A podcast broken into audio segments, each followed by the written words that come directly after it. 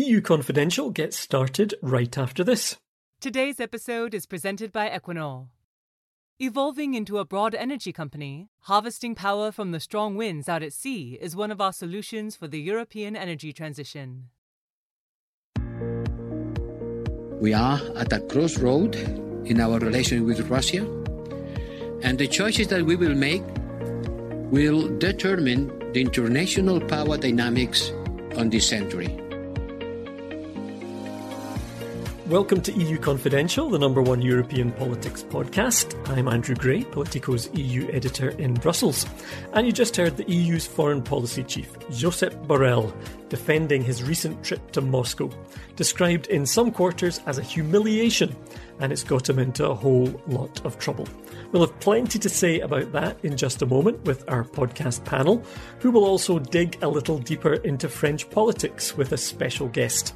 And later in this episode, you'll also hear from Lithuania's Foreign Minister, Gabrielius Landsbergis, in conversation with our own Reem about big issues facing his Baltic country, including vaccines, the EU's relationship with China, and yes, Russia again. But first, let's get to that podcast panel. Uh, Reem is here as usual. Hi, Reem. Hello, everyone. Uh, Matt is in Berlin. Hi, Matt. Bonsoir. And because our next guest is the author of the brand new Politico Playbook Paris, on va faire euh, tout le podcast en français. Euh, tu es au courant, Matt ça, ça, te va Ça te convient y a Mais pas bien sûr. Okay, bien bon, sûr. on continue comme ça. No, in fact, we won't do that because I don't think people want to listen to a Scottish guy talking French for half an hour, even despite the Auld Alliance, one for the history buffs. Despite my near fluent French. Yeah, exactly right. There you go. I gave you an out while you were ahead. Yeah, thank you. And now let's bring in uh, the author of Playbook Paris. Let's welcome Pauline Saint-Remy. Hi, Andrew.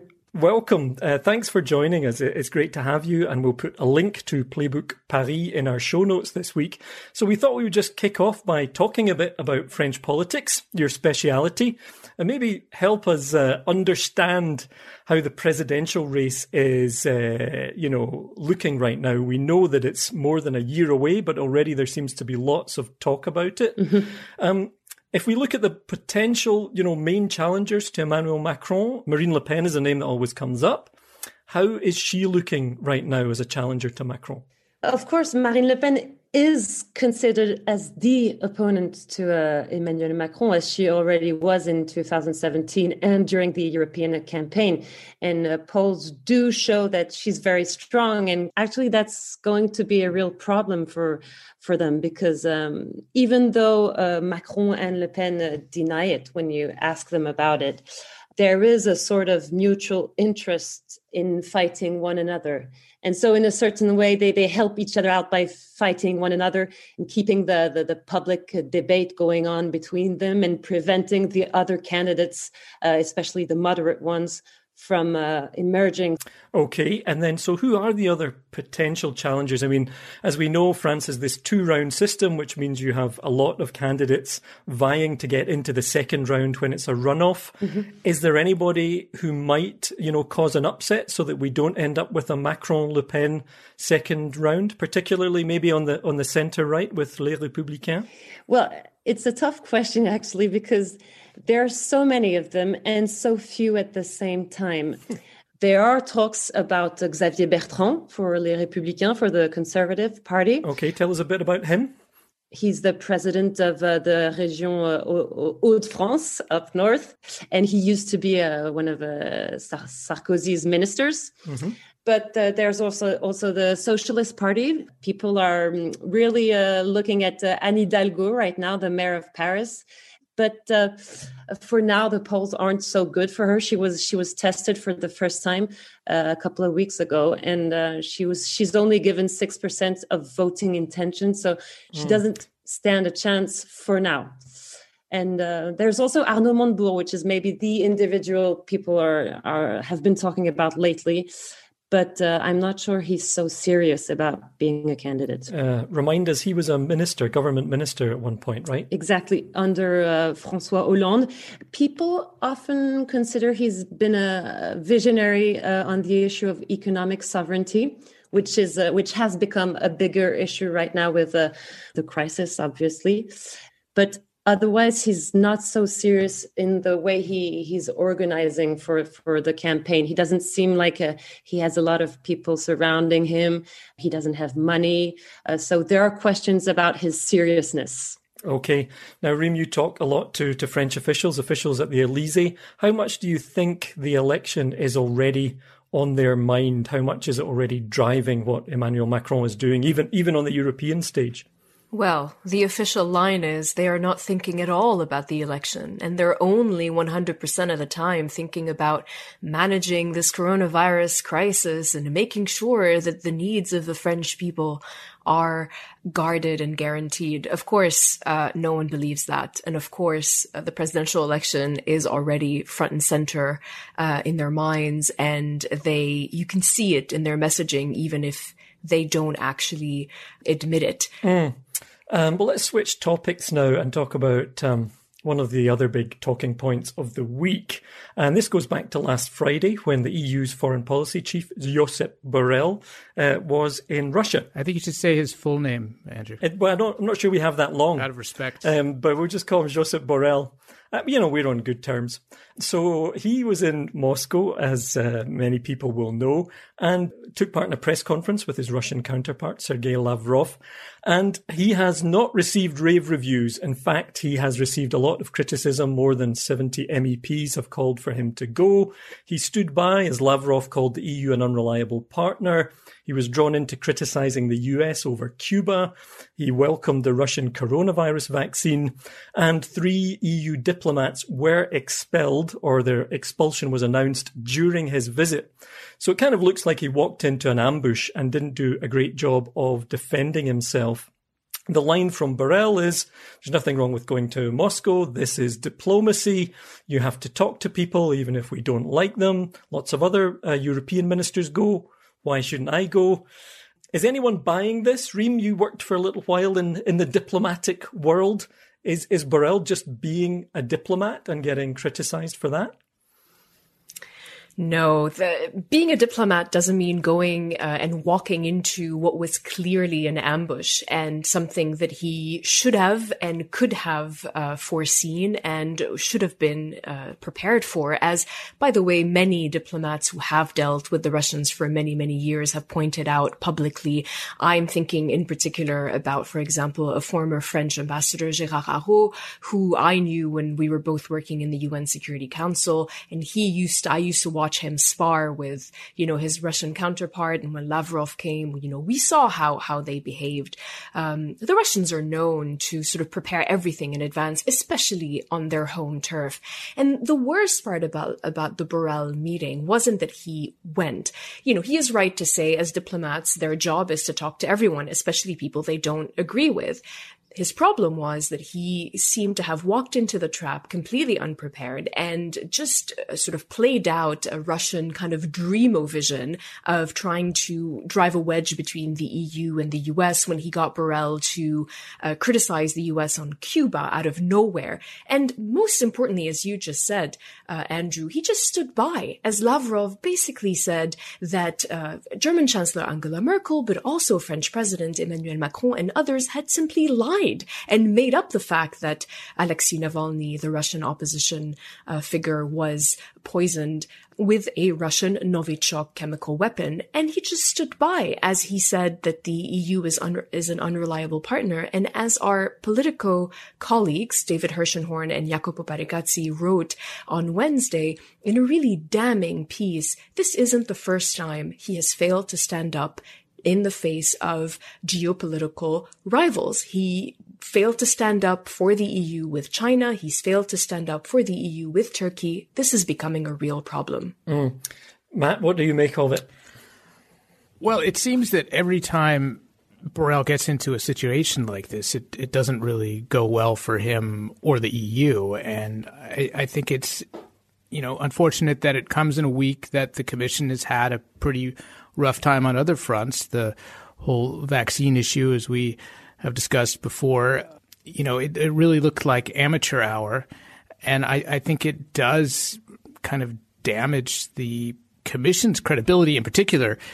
at a, at a very important moment because this wasn't a trip that he had to take. There was a lot of discussion about whether or not he should even go. He decided to go. And, you know, one would have thought if he were going to go despite the reservations that many people in Europe had about it, that he, he would prepare properly. And he wasn't prepared. Clearly, his staff wasn't prepared. And, uh, you know, it really looked like he just walked into a knife there and didn't even realize what had happened until, until he left. So I think, you know, for people who are pushing for more power for the commission when it comes to foreign policy, you know, th- this wasn't a great advertisement for that initiative. Mm. Pauline, in um, in French political circles, you know, particularly maybe those who are focused on, on domestic politics, does this register at all? Does anyone even know who Josep Borrell is? I'm really ashamed to say this, but I think nobody knows who he is. Yeah. I think Reem would, would agree with me. Yeah. yes, absolutely. Yeah, She's right. I've barely seen a, a, an article in French press about this whole thing, even though it's it's a really good story. I, I've read like one or two articles. Yeah, but I think that's a really good reality check because obviously, you know, we, we look at this from Brussels and, and this kind of consumes us uh, to an extent. But I think that's also a concern, obviously, for the EU. If it wants to be taken seriously on the foreign policy stage, and even when something like this happens, it doesn't actually register very much in, you know, in, in major political capitals. Maybe that's the worst thing of all, just being ignored. Yeah, but I would actually disagree with that, Andrew. I think it does register. It might not register with the general population, but it registers with the elites. Sure. I suspect that everybody dealing with uh, foreign policy in, in Paris knows what happened. And, and, you know, but that's also true of most, most issues pertaining to the EU, if we're honest. Yeah, to an extent, greater or lesser extent. But in terms of international relations, I can tell you that they were watching this very closely in Washington. What conclusions do you think they will draw? Well, I think the, the conclusion is is that the you cannot rely on the EU when it comes to foreign policy. When it comes to pushing important initiatives, you have to go to the big capitals. You can't go to Brussels because it is, as I said before, it's just amateur hour. Yeah, it's certainly not going to bolster that case. Okay, well, I think we've probably talked for long enough, and I saw that at least one of Pauline's uh, children made an appearance while we were talking and was very well behaved. So um, we'll leave things there for now and let, and let Pauline in particular jump off. Thanks again, Pauline. Thanks. Bye, Andrew. Bye, everyone. Bye bye. Okay, and Reem, if you can just stick around for a moment to introduce our feature interview.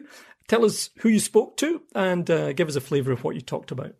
Yes, I interviewed the Lithuanian foreign minister, Gabrielius Landsbergis. Uh, he was appointed foreign minister just in December. He's 39, but he actually comes from a very important political family in Lithuania. He's the grandson of the first post-independence, so post-Soviet Union president. And he was in town because he was participating in the first meeting between the foreign ministers of the Baltic states, that's Estonia, Latvia, and Lithuania, with the French for- foreign minister. And so we met at the Lithuanian embassy in Paris and we discussed a very wide range of uh, geopolitical issues, including the sanctions that were recently imposed by European countries in the EU on Russia when it comes because of uh, the Navalny poisoning. And we also discussed, of course, the informal format that exists between some European countries and China. It's called the 17 plus 1 format. Uh, that is kind of controversial with, let's say, France and Germany, who are not very big fans. And so we discussed that, uh, and he had some quite interesting things to say about that as well. And of course, we discussed the transatlantic relationship with the Biden administration coming in. Okay, and we'll hear that interview in just a moment. A message from Equinor. Offshore wind farms harvesting power from the strong winds out at sea are one of our solutions for Europe's energy transition. Our offshore wind farms in Europe already generate enough electricity to power the equivalent of 1 million homes. And we have developed the world's first floating wind farm, enabling the harvest of the winds in deeper waters. Now we are developing the world's largest offshore wind farm, Dogger Bank in the UK North Sea. It alone can power 4.5 million homes. Offshore wind projects are getting bigger, and they are getting more complex. We in Equinor see a sea of opportunities off the coast of Europe to support the energy transition and an industrial renewal. Let's start with a bit about you. Uh, Lithuania just marked 30 years of independence, democracy. You happen to also be the grandson of a supremely important uh, figure in, in that struggle for freedom. And today you're foreign minister. Isn't that a lot of pressure? I think now it's it's not that much of a pressure. I think that the, the biggest questions arose when I when I joined politics uh, seven or eight years ago. But then, you know, I, I always say that you know we are a generation who witnessed the creation of, of independence from the uh, shoulders of our parents. You know, I, I used to sit on my, my father's shoulders when he attended the rallies for Lithuanian freedom. I remember, you know, because it was a very good sight. And well, my grandfather was somewhere, you know, in front uh, giving a speech. So were you aware of who your grandfather was? Yeah. H- how do you process that as a, as a young child? Very naturally. Really, I mean, it's it's just a matter, you know, it's life. You know, somebody's a writer, somebody's, you know, a, a bus driver, and you know, well, he's just, you know, leading the revolution. So, what's what's your biggest memory of, of, of that time? What is one image that you keep in mind?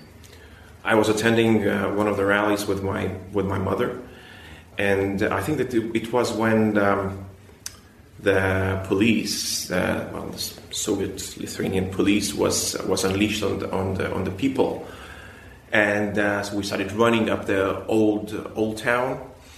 But I was running too slow. I was really little. I was you know six years old, uh, and I remember my mom lifting me, you know, just handing me over to one of her friends and he picked me up, and then we started running. And I didn't see the police. I didn't understand what's you know what was going on. Then later on, kind of, I, I explained it myself that actually it was the riot police dispersing the crowd. Is that in your mind when you watch what's going on in Belarus right now? Absolutely, yeah. It's um, even though for Belarus it's a second you know second wave of revolution. They already gained their independence at the same time that we did. But what we see, you know, it reminds us that you know this this hunger for freedom is is eternal. Actually, you know, you know, people are not really complacent. We're we're not okay when re- liberty is taken away. Actually, I'm really grateful for the people that they reignite not only the memory but the understanding of what freedom really is and why we have to keep fighting for it. But do you think that the EU is rising up to that occasion? Is it doing what it needs to do for the Belarusian people? I think that EU needs to remind itself what it stands for, you know, what it actually stands for. For me, EU is, you know, it's value-based organization. Uh, what are those values then? Well, rule of law, let's say, human rights, freedom of speech, you know, the, the cornerstones of the of the society that we hold dear. Do you feel like the EU is, is still having a hard time using sticks using power, using force when it needs to, to make its point, to actually stand up for these values? I think that it's it's still very political, extremely political. Obviously, it cannot change overnight, and. Um, but the way we approach sanctions, it's like you know the, the, the union is divided. People have different positions and attitudes. I think we need to get to the point where we look at it from the legal standpoint. You know, we have rules and if the rules are broken, then sanctions appear. But the Belarusian democratic leader, the leader of the democratic Belarusian sort of movement, you know, uh, Svetlana Tsikhanouskaya, says that the West needs to be stronger, that the sanctions imposed are not as strong as they should be. Do you agree with her? Well, you know, I know how European institutions work. You know, it's it's building the consensus. And up until the point the consensus is built, you know, uh, we cannot act. So yeah, so I think we could be faster. But I think, on the other hand, then we need mechanisms how to be faster because now it's only the political debate that actually we, the only instrument that we have. Is it just the question of speed, or is it also a question of being assertive, of, of finding the EU voice to be assertive in the face of a foe or an adversary like Russia? Well, I, this is what I'm saying. You know, if we have certain set of rules that let who would say, you know, if you're imprisoning the opposition leader without due process, without you know, after poisoning him, then there will be with sanctions. a chemical weapon. Yes, with a chemical weapon. Then there will be sanctions. That's it. Just you know, we could say it out loud. That you know, it's uh, we we should pre-debate it. So, you know, you are here in Paris. Uh, this is the first time uh, this format has taken place where the three Baltic states meet with uh, sort of their French counterpart. I wonder, how does a small country like Lithuania weigh on the debate? Well, um, I think that there are certain things that we offer. I think that we can we can really influence, and we are doing that. I'm sure uh, Europe's debate on the East, one of the possibilities, that I see as actually not only health related, but also uh, politically and even geopolitically related is vaccination program to the Eastern Partnership countries where, um, as, as some might say, you know, if we are able to provide vaccines, at least for the doctors of the countries, for Ukraine, Moldova, uh, Georgia, maybe Armenia, Azerbaijan, and especially Belarus, then it would be more than all the bridges and roads that we build as, as European Union in these, in these countries. Because this is, a, this is a very special time. And the relationships that we build now might last for ages. And on the other hand, the relationship that we don't build and others will build, and they might last for ages as well. Is the coronavirus vaccine the new soft power? Is that what you're saying? Yeah, I said that it's uh, it's a new gold standard. yeah, but it's it, I say that it's uh, vaccine uh, geopolitics. How do you see the relationship with NATO, France, strategic autonomy with the arrival of the Biden administration? Well, that's very many different uh, things. So first of all, after 2015 or 14, when you know when Ukraine was attacked, I think we've seen a lot of NATO support. This is a very strong message that we, we receive. You know, we're very picking up the signals, everything that we can get. You know, uh, because you know, staying on the borders, you always feel fidgety, uh, you know, about you know what's going on on one side of the border and then in the alliance as well. So for you, the Russian threat is still a, a daily thing. It's it's real. It's concrete. Yeah, absolutely, it's real. And uh, you know, having all those tens of thousands of Russian, Belarusian troops training, uh, you know, a couple of hundred kilometers from the capital, it's uh, it's not a pleasant a pleasant idea. But anyway, you know, we we have first and foremost we have trust in NATO. So this is this is very important. Second thing that I might say is that we might arrive at the area of unpredictability uh, when it comes to the east. What does that mean? The political situation in Belarus is, is not very clear how it's going to evolve. Obviously, a lot of us hanging on the situation uh, in, in Moscow because I think that uh, Mr. Putin is holding uh, Lukashenko's chair. If it's yanked away, you know, that's, that's one thing. But what we're seeing now in Russia is that Russia itself might arrive at a similar situation that, uh, that we've seen in Minsk. You know, so many people showing up in the middle of winter, you know, just to express their protest for uh, opposition leaders' arrest is a sign that you know something is, is actually changing. You mean the protests that we've seen after the arrest of Navalny? Yes, absolutely. And um, Mr. Putin is nervous. I think that Mr. Navalny hit a very, very sensitive nerve. He was hitting it for quite some time, but now I think he finally hit it. People are fed up. They want change. But is it wishful thinking to go from this signs of perhaps Yeah. tension or uh, nervousness Yeah. to actual change? Well, the thing is that uh, change would be the weakening of his power. He wouldn't be able to manage the protests. You know, I, I was saying he can put 4,000 people in jail, but he will struggle with 40,000 people in jail. We might see some crazy things in the future, but all of them are signs of weaken, weakening power. But how does that play out within the EU? We see countries like France deciding it is very important to have a dialogue with Russia without really talking to the European partners before. Well, the dialogue is always, you know, I, I see a dialogue as a beautiful word, you know, but it means that there are two equal partners which base their talking condition on a level playing field. And, uh, well, I don't see that with Russia. actually at this at this stage. Mm-hmm. Uh, and you know, what does the EU not understand about the Baltic states? I would mention one thing: we are reconsidering our approach towards China. Eight years ago, uh, we've been offered a pos- possibility to um, participate in the 17 plus 1 uh, format. Uh, Central Eastern European countries and, and several Balkan countries. And uh, the reason why uh, last government, that the, the, former government decided to, to participate, is the feeling that we're not well represented in the EU when it comes to China. I would say, frankly, it, it, it appears as if you know bigger countries have you know first-hand approach and uh, their interests are more taken into account. And are you talking about the France and Germany here? Uh, well, other other bigger countries.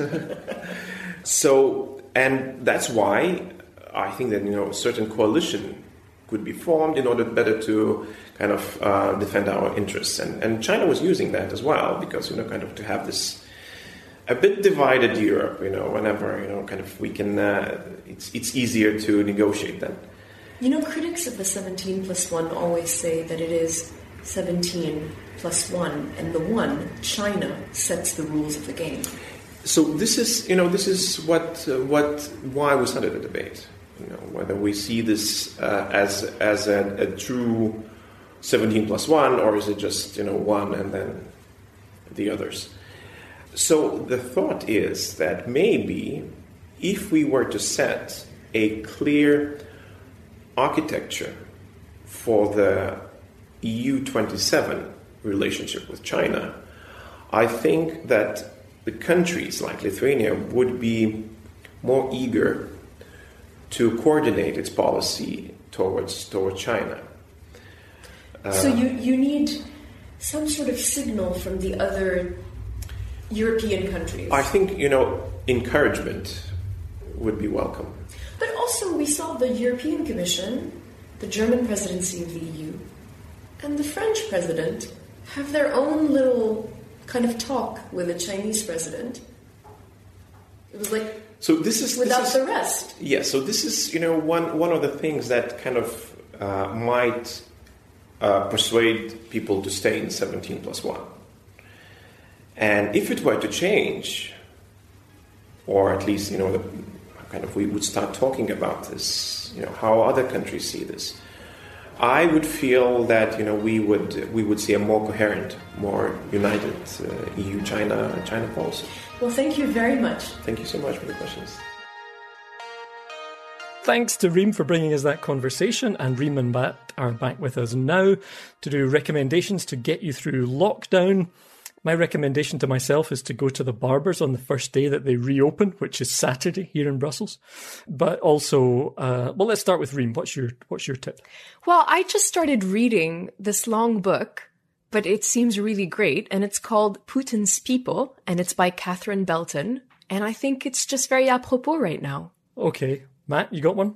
Well, I'm not sure my choice is apropos of, of anything, but it is interesting, and I've I've noticed recently that on uh, this channel Arte, they have a, a, fascinating documentary on there about the film Das Boot, about a submarine crew in World War II. And they kind of go back and, and talk to the people who made the movie and some of the locals. And so anybody who's seen the movie or the recent TV series remake of it. I think it's quite fun.